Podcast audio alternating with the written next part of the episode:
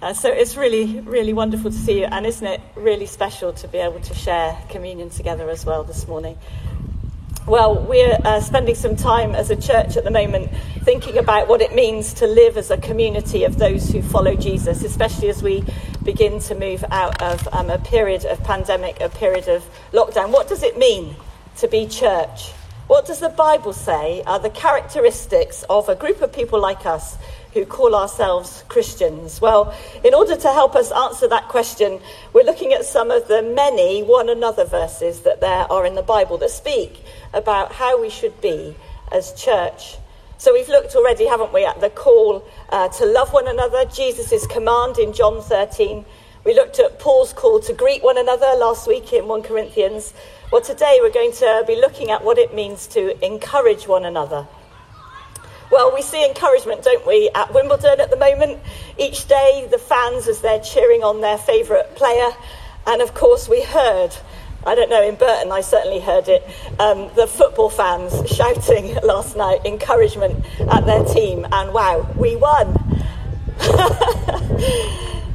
it's definitely a form of encouragement, isn't it? Um, it's effective and it's necessary. I think the players who uh, didn't have any fans in their stadium when they played during the pandemic definitely noticed it.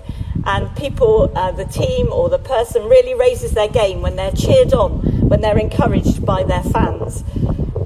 But there's also another type of encouragement, isn't there? The encouragement that comes from the players or from the coach or from the manager, a different type of encouragement, I probably uh, would say altogether. Well, the, different, um, the dictionary definition of encouragement is to give support, confidence, or hope to someone.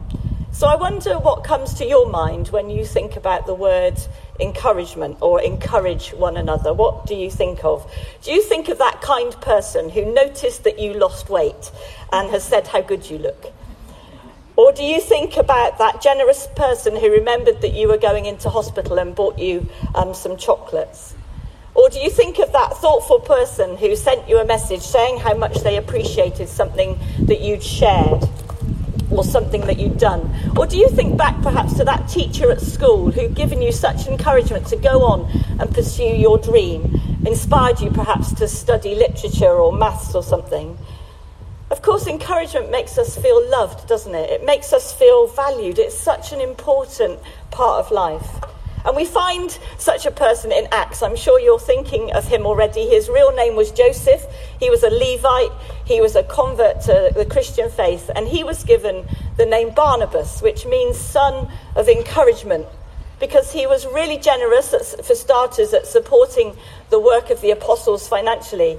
But he also believed in Saul, didn't he? When Saul became a Christian and nobody else was, they were all a bit suspicious of this uh, convert, but he believed in him and he encouraged him. Barnabas was named for his spiritual gift because it reflected his character. And Romans 12 tells us that encouragement is a spiritual gift. It says, if a person's gift is encouraging, then let them encourage. Of course, um, here encouragement means coming alongside to help someone. If your gift is encouragement, then encourage people. I was thinking about the picture of that triathlon runner in Mexico in 2016. I don't know if you remember him. He saw his brother Johnny was struggling to finish the race, and he gave up his own chance to win that race in order to encourage or come alongside his brother to get his brother over the winning line. Do you remember that story? It was amazing. He did more than shout encouragement from the sidelines, he got alongside his brother and got him to the finish line. So you could call this gift, alongside encouragement, a gift of exhortation, a gift of comfort, maybe of consolation or encouragement. It's that divine ability that some people have to lift the load from a brother or sister and help them along their way. I wonder this morning do you have that gift of encouragement? Are you one of those people that is able to come alongside others and to help carry their load? It's a very special gift, isn't it? Every church family needs those people who have the gift of encouragement. And we've all benefited, I'm sure, from somebody who's come alongside and given us support, lifted us up when we've been struggling, who's shown us that gift of encouragement. So I want to say thank you this morning to you, people in our family who have that special gift of encouragement. It's treasured and it's appreciated, and we're glad that you use it. And of course, I'm going to say, but. But the Bible teaches that although some have a specific spiritual gift of encouragement, we all have a responsibility to encourage one another. Uh, the Bible says this in several places. One of them is Hebrews chapter 3, and that's our chapter that we're going to look at this morning, where we are all encouraged to encourage one another. Now, just a bit of background um, Hebrews is written for Jewish listeners, Jewish readers, and the writers at pains to say, make clear that Jesus is God's own Son that he's far superior to the angels, he's far superior even to Moses, who the Jews held in such high regard. Even though Moses was that faithful person who showed his faithfulness to God by leading the people out, the, the Israelites out of slavery in Egypt, Jesus is even greater than Moses because he's broken the power of death as we've just been celebrating in communion. He's able to save people from their sin and bring them into a relationship with God. So we're going to pick up um, the reading. If you have your Bibles with you, we're going to uh, turn to Hebrews. Um, if you can keep um, the pages from turning over in the wind, we're going to look at Hebrews uh, chapter 3. And I'm going to begin reading at verse 7. Hebrews chapter 3. So, as the Holy Spirit says, today, if you hear his voice, do not harden your hearts as you did in the rebellion during the time of testing in the wilderness, where your ancestors tested and tried me, though for 40 years they saw what I did. That's why I was angry with that generation. I said, Their hearts are always going astray, and they have not known my ways. So I declared in oath on my anger, They shall never enter my rest. So the writer to the Hebrews says this See to it, brothers and sisters, that none of you has a sinful, unbelieving heart that turns away from the living God. But encourage one another daily, as long as it is called today, so that none of you may be hardened by sin's deceitfulness. We've come to share in Christ, if indeed we hold on to our, our original conviction firmly to the end. As he has just said, Today, if you hear his voice, do not harden your hearts as you did in the rebellion. Who were they who heard and rebelled? Were they not all those Moses led out of Egypt? And with whom was he angry for 40 years? Was it not with those who sinned, whose bodies perished in the wilderness? And to whom did God swear that they would never enter his rest, if not to those who disobeyed? So we see that they were not able to enter because of their unbelief probably not the passage you expected to hear to talk about encouragement, but we are encouraged there to encourage one another. The writer here at the beginning of that passage is quoting Psalm 95 uh, in verses 7 to 11 there, where the psalmist speaks of the hard hearts of the people of God. Their hearts were hardened by unbelief, by doubt. God had spoken through Moses, and Moses had led them through the wilderness to the promised land. He'd shown them time and time again of what a faithful God he was, as how he'd rescued them, how he'd cared for them, how he'd protected them. And yet they still doubted God, even though he'd done so much for them. And then they, eh, we read that they failed to enter God's rest because of that disobedience, because of that doubt that they had. You probably recognize the story. It's the story that we find in Numbers 13 and 14. God instructs Moses to send out spies to explore the land of Canaan, and 12 spies go out and explore the land. 10 of them come back saying, Oh my goodness, they're so dangerous, those people. It's so scary. We wouldn't even dare go out and attack them. But there were those two spies who came back, Joshua and Caleb. They were obedient. They saw beyond what was fearful out there. They believed that God was greater than everything that they faced. And they trusted God. They trusted God that He would give them the land. But the rest, they failed to trust God. They moaned at Moses and they doubted God. And what's so sad is that they miss out on God's blessing as a result. They miss out on God's goodness and they miss out on the rest that God has promised for them, the, the privilege that they have to live at peace with God. Well, the writer to the, the Hebrews is anxious that these Christians that he's writing to don't make that mistake too, that they don't live, um, that they live in the reality, if you like, of the now and the not yet of their faith as they wait for the promise of heaven. I wonder what it was that tripped those Israelites up that we read about. What made them miss out on all that God had for them well, fear is an obvious one, isn't it? They were so full of fear. But I started to think, well, what, what is it that is behind fear? Well, it's quite simply a lack of trust in God. They didn't trust God was who he said he was. They didn't trust that God could do what he promised he could do. They didn't see beyond their circumstances at what God had the, that God had the ability to manage um, beyond what they saw. And Hebrews say this sad and difficult words. It's their unbelieving hearts, it's their hardened hearts, it's their disobedience, it's their ability to see the deceitfulness of sin that has tripped them up. Quite harsh words, aren't they? But these are dangers. These are the dangers of faith that we can get tripped up by these things, and we need to encourage one another in order to avoid the same mistake that those Israelites made. These Christians that the Hebrew writer is writing to had given up so much to follow Jesus. They were very aware of what they'd given up. They'd lost incomes, they'd lost their homes, they'd lost their reputation and their privilege. They were shunned by society. And gradually they were losing their hope in the promise that God had given them of eternal life. They were being sucked, if you like, back into that temporary offer that the world could give. They were longing to have that acceptance again that they once had. They longed for that approval that the world once gave them. And they started to lose sight of what God was offering. As I thought about this, I wonder what trips us up in our faith. Is it that trips us up?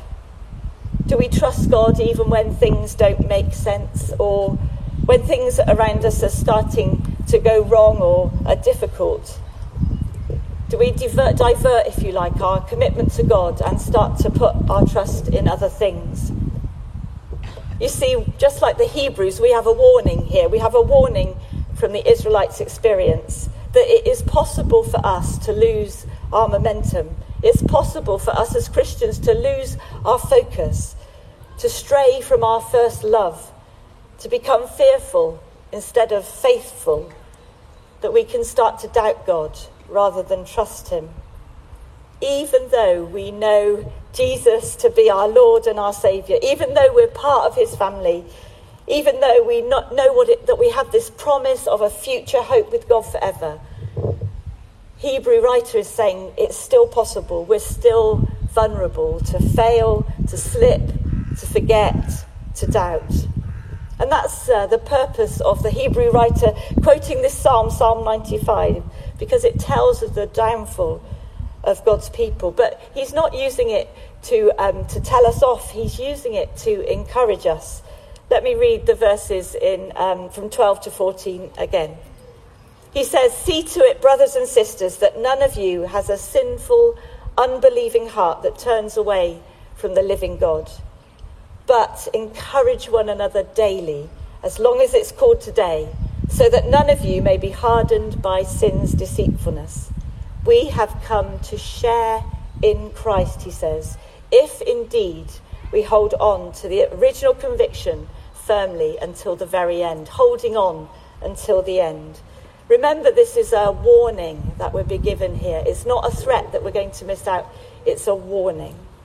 Verse 1, um, at the beginning of this passage, and again in verse 12, it's obvious that it's a warning because it's written to brothers and sisters. It's written to those who are, have faith. At the beginning of um, Hebrews 3, he says, To those who share in the heavenly calling. But he says we need, each one of us, to take care. Now, we don't have the time, um, and it's not the place to debate whether someone can lose their salvation or not. And I'm not sure that's what this passage is actually about. I don't think that's the issue that is being said here. I think it's challenging us to hold fast to our faith.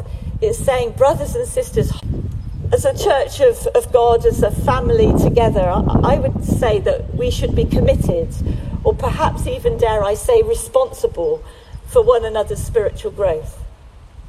And because we're told here to make it a daily habit, to foster a daily habit of encouraging one another in our faith every single day. So the question is, I guess, how do we make that happen in 21st century uh, life? We're in a society, aren't we, that's all about individualism, all about number one privacy, doing things for ourselves. Privacy is king. Our personal lives are very much now our private lives.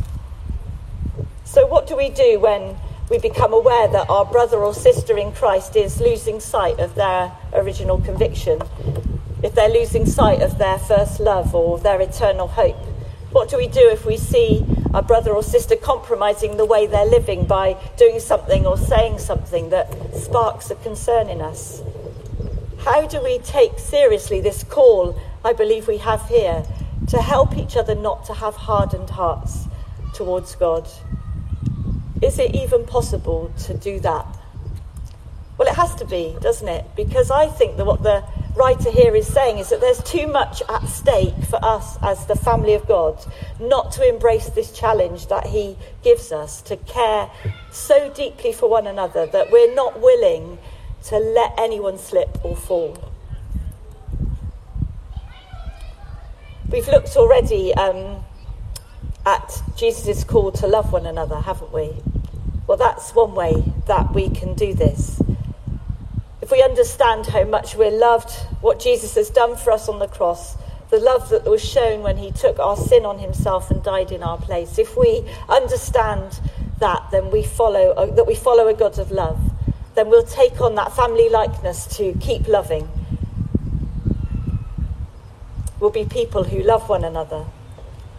Paul says in, in Corinthians a, a really simple four letter um, sentence do everything in love. That's one way that we can encourage one another in love. Remember the purpose. The purpose that we have in build, is to build one another up, to not find fault in one another, but to spur one another on in our faith. 1 Thessalonians 5:11 says, "Encourage one another and build each other up, just as in fact you are doing." A challenge to encourage one another, to build us up in our faith. I wonder sometimes uh, whether there might be times when we need to correct or rebuke or remind someone of who they are in Christ. We must remember this verse. It's always to build one another up. Paul speaks again in, in uh, 2 Thessalonians. He says, Warn those who are idle and disruptive, encourage the disheartened, help the weak, be patient with everyone. Patience, love, he talks about. We're called as we encourage one another in our faith to display the fruits of the Spirit. And in Galatians, Paul talks about the fruit of gentleness. He says, Brothers and sisters, if you see someone caught in a sin, you who live by the Spirit should, um, should restore that person gently. People of love, the family of God, we love gently.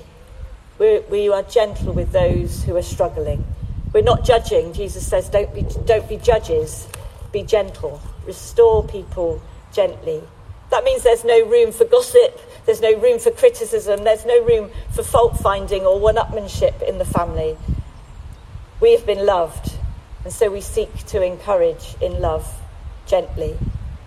And just one more verse Hebrews chapter, 20, um, chapter 10 says this Let us hold unswervingly to the hope we profess for he who promised is faithful. And let's consider how we may spur one another on towards love and good deeds, not giving up meeting together as some are in the habit of doing, but encouraging one another. All the more as you see the day approaching. I've got about two more minutes, don't worry, I'm nearly done. So let's find ways of encouraging others, each other towards love and good deeds. How can we serve one another better? How can we greet one another genuinely? How can we love one another deeply? How can we serve one another and build one another up? Brothers and sisters, we read that many of the Israelites missed out on God's blessing because of their doubt and unbelief. Hebrews uses this story to warn us a reminder to us today as we gather together physically and those who are joining us online that we need each other. We need each other to encourage each other in our walk with God.